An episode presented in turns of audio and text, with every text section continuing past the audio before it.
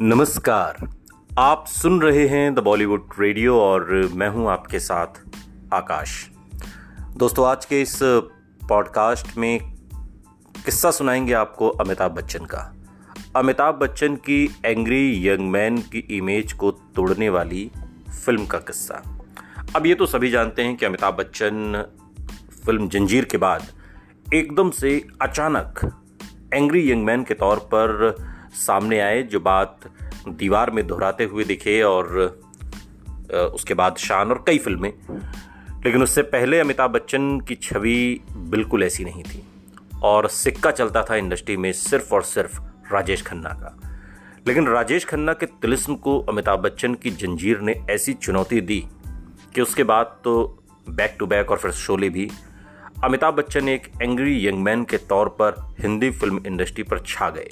एक ऐसा एक्टर जो सिर्फ़ रोमांस नहीं करता, बल्कि मारधाड़ भी करता है, एक्शन हीरो भी है, जो विलन को चारों खाने चित कर देता है।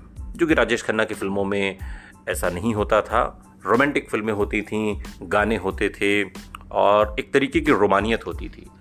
लेकिन राजेश खन्ना के उस सुपर स्टार्डम को एक तरीके से जब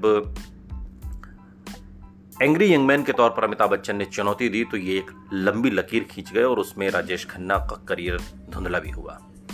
लेकिन पुरानी कुछ ऐसी फ़िल्में हैं जिनके गाने तो आज दिल खोल कर और सुनकर खुश हो ही जाता है।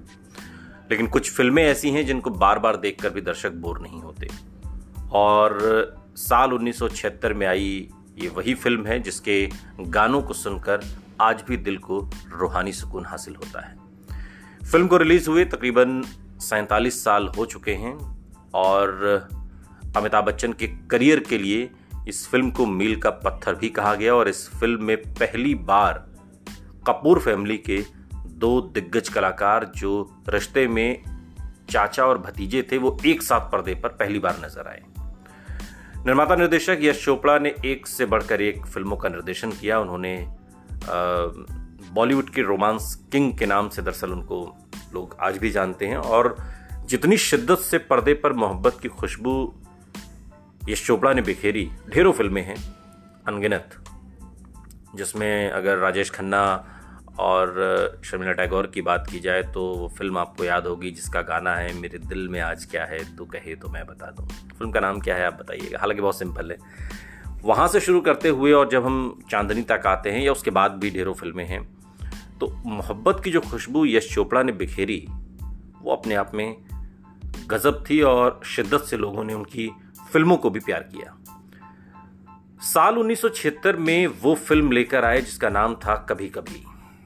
और इसी फ़िल्म से अमिताभ बच्चन की एंग्री यंग मैन की जो इमेज थी, वो टूटी थी। एक करोड़ चालीस लाख के आसपास के बजट में बनी इस फ़िल्म ने उस दौर में चार करोड़ रुपए की कमाई की थी। फ़िल्म में राखी, शशि कपूर, ऋषि कपूर, वहीदा रहमान, नीतू सिंह जैसे भारी भरकम कलाकारों की फौज थी। यह चोपड़ा ने अमिताभ बच्चन और शशि कपूर की जोड़ी को दूसरी बार इस फ़िल्म में एक साथ कास्ट किया था। हालाँकि इस फ़िल्म को लेकर राजेश खन्ना के भी अपने अपने दावे थे। उन्हें लगता था कि ये फ़िल्म उनका ऐसा मानना था और एक इंटरव्यू में उन्होंने दावा भी किया कि इस, ये फ़िल्म पहले उन्हें भी ऑफ़र की गई थी। लेकिन वो जो रोल चाहते थे, वो रोल यश चोपड़ा देने को तैयार नहीं थे। हालाँकि यश चोपड़ा ने कभी इस इस तरह की किसी बात को कभी स्वीकार नहीं किया। कभी कभी एक रोमांटिक ड्रामा, म्यूजिकल फ़िल्म थी और इस फ़िल्म में अमिताभ को लेकर यश चोपड़ा ने एक तरह से बड़ा रिस्क लिया था। और इसकी वजह भी बताते हैं, दरअसल अमिताभ की इमेज उस समय एक एंग्री यंग मैन के तौर पर थी।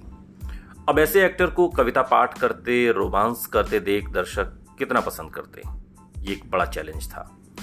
लेकिन ये चोपड़ा एक ऐसे फ़िल्म मेकर थे जिसे अपने सिलेक्शन पर बहुत भरोसा हुआ करता था। और इस भरोसे को अमिताभ बच्चन ने कायम भी रखा। ये फ़िल्म जब रिलीज़ हुई तो बॉक्स ऑफ़िस के सारे रिकॉर्ड तोड़ दिए थे। कश्मीर के खूबसूरत वादियों में फिल्माए गए सीन्स ने सिनेमाघरों में बैठे दर्शकों को ताजगी से भर दिया था।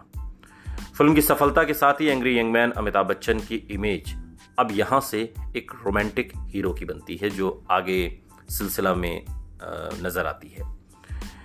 इस फ़िल्म में अमिताभ बच्चन के पिता हरिवंश राय बच्चन और माँ तेज़ी बच्चन भी नज़र आए थे। एक सीन में राखी के माता पिता का रोल उन्होंने प्ले किया था और ये पहली ऐसी फ़िल्म थी जिसमें ऋषि कपूर और शशि कपूर ने एक साथ काम किया।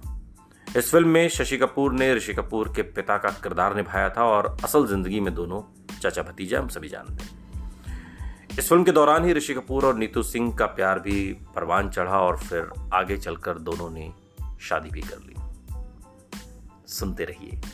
द बॉलीवुड रेडियो, सुनता है सारा इंडिया।